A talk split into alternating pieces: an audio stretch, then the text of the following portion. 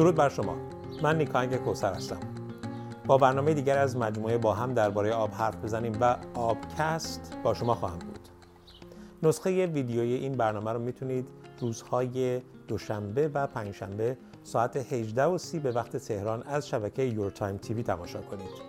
بروز زمین لرزه در تهران باعث نگرانی های خیلی از مردمان مناطق نزدیک به پایتخت ایران شد. با این حال همونطور که می‌دونید قدرت زمین لرزه ای که جمعه صبح باعث این نگرانی شد در حدی نبود که بتونه خسارت بسیار زیادی ایجاد بکنه. گرچه باعث شد در واکنش به این اتفاق جانهایم از دست بره که باعث تاسفه اما مسئله که بایستی بیشتر بهش توجه کنیم این هست که شهر تهران مکان مناسبی برای شهرسازی گسترده نبوده. و مسئولان کشور با وجود اینکه هشدارهای بهشون داده شده بود در این ارتباط اومدن و تهران رو تبدیل به یک ابر شهر کردن نظر بافت شهری از شرق تهران خب جدیدتر هم هست دیگه بله. ولی خب غرب تهران هم مشکلات دیگه ای داره اونجا هم؟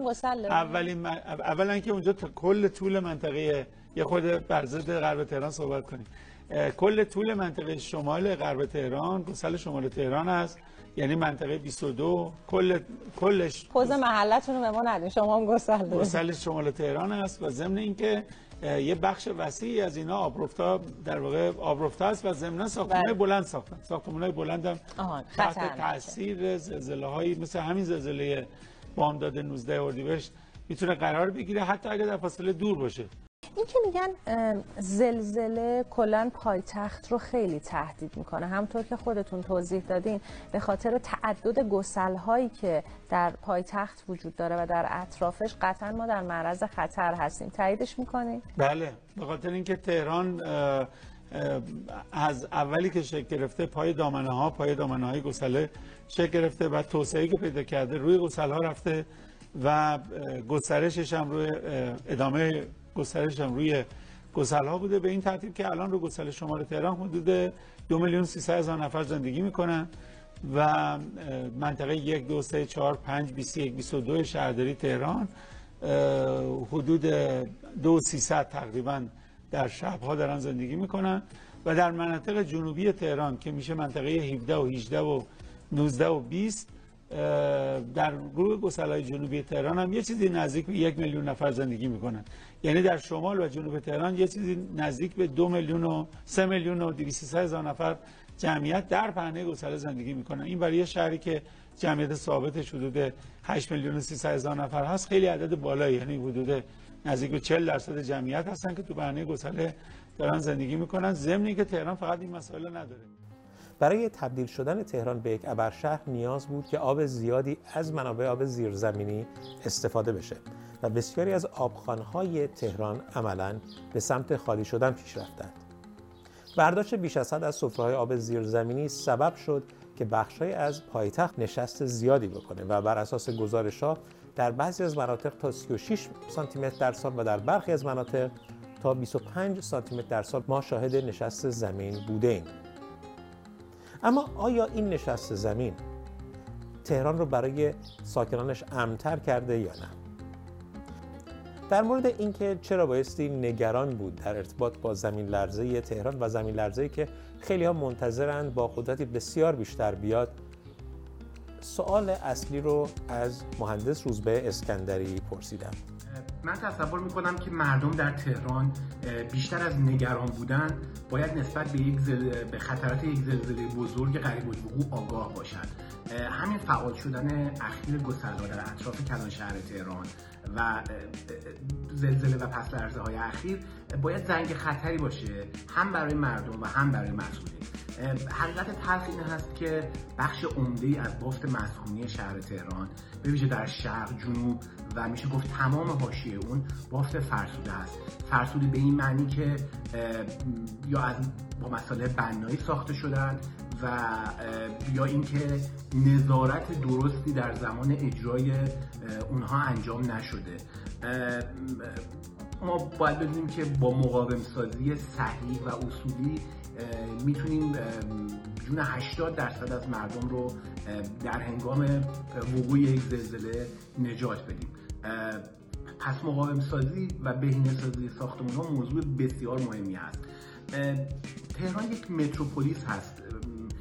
از به هم پیوستن مناطقی به همدیگه ایجاد شده. بدون اینکه زیرساخت متناسب با اون طراحی و ایجاد شده باشه. باید گفت متاسفانه وضعیت شهرسازی و خونه‌سازی در تهران به جای تناسب با وضعیت لحظه خیزی و موقعیت گسلهای اون بیشتر تابعی است از مرغوبیت به معنی عام اون اینکه این زمین در شمال تهران قرار داره یا در جنوب تهران. من فکر می‌کنم که تصمیم در جهت ساخت و ساز باید علاوه بر حالا مرغوبیت منطقه تابع عواملی مثل موقعیت خاک منطقه های اطراف اون منطقه که ما در نظر گرفتیم برای ساخت و ساز و به صورت کلی مطالعات کامل ژئوتکنیک اون منطقه باشه. نقش آب این وسط چی هست و چرا بایستی نگران برداشت بیش از حد از سفره آب زیرزمینی باشیم چرا سازه ها موقعیت مستحکمی ندارند؟ خود آب هم به عنوان یک ماده میراگر می‌تونه به استهلاک انرژی زلزله کمک بکنه. که خب قاعدتا برداشت بیش از حد آب از سفره‌های زیرزمینی در این امر اختلال ایجاد می‌کنه. اما در پاسخ به این سوال که نشست زمین چه عوارضی برای خانه و سازهای تهران خواهد داشت ما می‌دونیم که هنگام وقوع زلزله رفتار یک ساختمون اهمیت بسیار زیادی داره. اون چیزی که باعث تخریب ساختمون بر اثر زلزله میشه در واقع تغییر مکان و پیچش های نامتقارن اجزاء سازه‌ای هست نه حرکت کردن اونها. و نکته اساسی در زمان زلزله این هست که سازه باید به صورت برگشت پذیر ارتعاش بکنه تا بتونه امواج قیچیگون زلزله رو که ما به عنوان امواج اسم می‌شناسیم مستحلک بکنه. نشست ساختمون باعث میشه که زلزله یا نیروی جانبی زلزله نتونه از طریق بادبندها یا دیافراگم ها به اعضای فشاری سازه که ستون ها باشن نیرو رو منتقل بکنه و این نیرو قابل انتقال به زمین نخواهد بود و این فاجعه آفرین هست در واقع ما میایم با داشتن رانش اون دیاگرام و اون بالانسی رو که در تک تک اعضای یک ساختمون وجود داره به هم می‌زنیم. این فرسایش و این نشست ممکن است که قابل مشاهده با چشم نباشه ولی در مواقعی مثل این زلزله الوقوعی که ممکنه ما داشته باشیم در تهران خودشون نشون میده اگر بخوام به خاطرات خودم برگردم به عنوان یک روزنامه نگار که با افراد مختلفی در ارتباط با زمین لرزه در تهران صحبت کردم می‌تونم برگردم به سال 1372 که از زنده یاد دکتر نوگل سادات درباره زمین لرزه و احتمال بروزش در تهران پرسیدم. قرار بود گزارشی برای روزنامه همشهری به همراه یکی از اعضای سرویس گزارش تهیه کنیم که محمد عطریانفر این گزارش رو منتشر نکرد چرا که نگران بود باعث ناراحتی شهردار تهران بشه. بر اساس اون گزارش بسیاری از اقدامات شهرداری تهران مخالف آین نامه ها بود و به ضرر شهروندان تهران. سالها بعد از غلام حسین کرباسچی سوال کردند که بر چه اساسی به بسیاری از برج ها مجوز ساخت و پایان کار داده شده.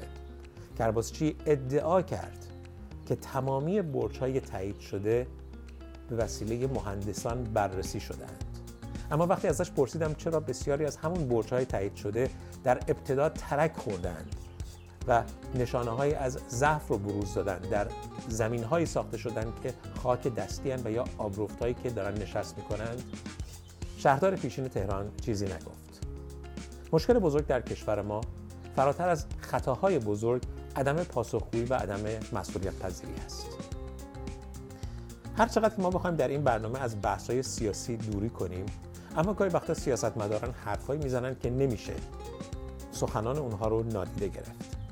سید محمد خاتمی رئیس جمهوری پیشین که از سال 1376 تا 1384 در خیابان پاستور خدمت می‌کرد در سایت بنیاد باران صحبتهایی رو مطرح کرد. و یکی از اونها مربوط به اعتراف و پذیرش اشتباهات و تلاش برای رفع و جبران خطاها. حاکمیت ما دولت ما بخش های مختلف جامعه ما اگر اشتباهی کردن به اشتباهشون اعتراف بکنن حاضر باشن برگردن از اون اشتباه. و اگر مشکلاتی وجود داشته که می‌شده حل بشه و نشده ما بیایم ببینیم چرا نشده ای. به عنوان یک روزنامه‌نگار که در حوزه آب کار کرده با خود سید محمد خاتمی در ارتباط با مسئله آب مستقیما صحبت کرده و سالهای سال مسائل مختلف رو از زمانی که هنوز به بحران فعلی نرسیده بودیم دنبال کرده چند تا سوال رو مطرح می‌کنن. آقای خاتمی در سال 1380 سه روز بعد از انتخابات ریاست جمهوری دور دوم درباره زیاده روی در ساخت سدها به شما تذکر داده شد. به شما گفته شد که نتیجه این سدسازی های بیرویه چه خواهد بود. آقای دکتر کلانتری در دهه 80 زمانی که دیگر وزیر کشاورزی نبودند به شما تذکر دادند که ساخت سدهای بیش از حد اطراف دریاچه ارومیه سرنوشت این دریاچه رو به روزگار دریاچه آرال مبتلا خواهد کرد. اما شما گوش ندادید. نتیجه کار رو همگان دیدند. آیا اعتراف می کنید که کوتاهی کردید. آیا اعتراف می‌کنید که مسئول خطاهای بزرگی بودید که به ضرر منابع آب ایران زمین تمام شد؟ آیا مسئولیت بیمار شدن مردمانی اطراف دریاچه ارومیه رو میپذیرید؟ برای جبرانش چه خواهید کرد؟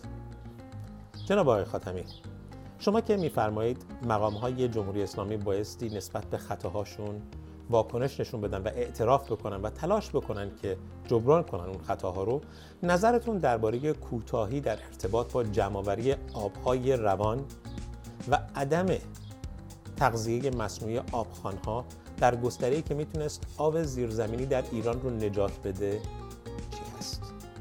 آیا موافقید که در بسیاری از مناطق حاشیه کوهستانها می‌شد آبهای زیرزمینی رو غنیتر کرد و الان دچار کسری وحشتناک فعلی نباشیم؟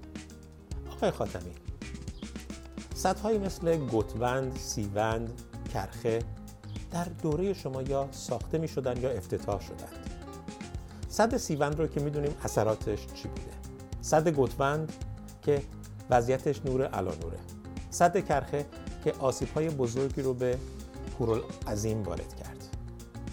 از طرف دیگه صد کارونسه که دستپخت یاران شما در آب بود آیا می‌دونید ساخته شدن صد کارونسه به قیمت بیخانمان شدن بیشتر از ده هزار نفر تموم شد؟ آیا می‌دونید چه بخشی از جنگل های طبیعی زاگرس زیر آب رفت؟ آیا می‌دونید چه بلایی بر سر محیط زیست اون منطقه اومد؟ آیا می‌دونید که بخشی از نیروگاه صد کارونسه بی خودی ساخته شد یعنی بیش از حد ظرفیت بود. آیا می‌دونید بخشی از بودجه که اونجا هزینه شد می‌تونست صرف جمعآوری سیلاب در بسیاری از مناطقی بشه که به خاطر همین بارندگی های تند اخیر زیر آب رفتن و مردمانش دچار مشکل شدن؟ اگر بدونید حاضرید اعتراف کنید. و اگر اعتراف بکنید آیا حاضرید تلاش بکنید اون خطاها جبران بشه؟ آقای خاتمی انتقال آب بین ای از افتخارات دوران شماست شما به استان خودتون آب منتقل کردید از کجا؟ از زاینده رود شما می‌دونید برداشته شدن آب از محدوده زاینده رود چه آسیبی به گاوخونی وارد کرده؟ آیا می‌دونید وضعیت سفرهای آب زیرزمینی منطقه اطراف زاینده رود چگونه است؟ آیا می‌دونید چه بلایی بر سر حوزه گاوخونی زاینده رود آمده؟ اگر بدونید آیا حاضرید اعتراف بکنید که انتقال آب تحت تأثیر دوستان گروه یزد اشتباه بوده؟ آیا حاضرید آقای بیطرف رو پاسخگو کنید و خودتون به عنوان مسئول ارشد کشور در یک محدوده زمانی بیایید و بگویید چه اتفاقی افتاده و چه کاری نباید صورت می گرفته و برای جبرانش چه راههایی وجود داره؟ آقای خاتمی آیا می‌دونید به خاطر سیاست های کشاورزی در دوران شما برای تولید بیشتر گندم و دانه های دیگر چه میزان آب تلف شده؟ آیا می‌دونید افتخار شما در اون دوره یعنی خودکفایی در تولید گندم چه بلایی بر سر منابع آبی کشور آورد؟ آیا فقدان نظارت بر برداشت از آبهای زیرزمینی رو قبول دارید؟ اگر بپذیرید که اشتباه شده آیا حاضرید اعتراف بکنید؟ این برنامه فقط برای این نیست که راجع به آب حرف بزنیم برای این هست که ببینیم نبود پاسخگویی نبود مسئولیت پذیری فرار از مسئولیت نادیده گرفتن علم چه بلاهایی بر سر کشور ما آورده و وظیفه ما در قبال نسل‌های بعدی چی هست اگر درباره آب با هم حرف می‌زنیم برای این هست که آیندگان ما وضعیت بهتری داشته باشند. اگر ما کوتاهی کنیم مسئولیم. تا درودی دیگر بدون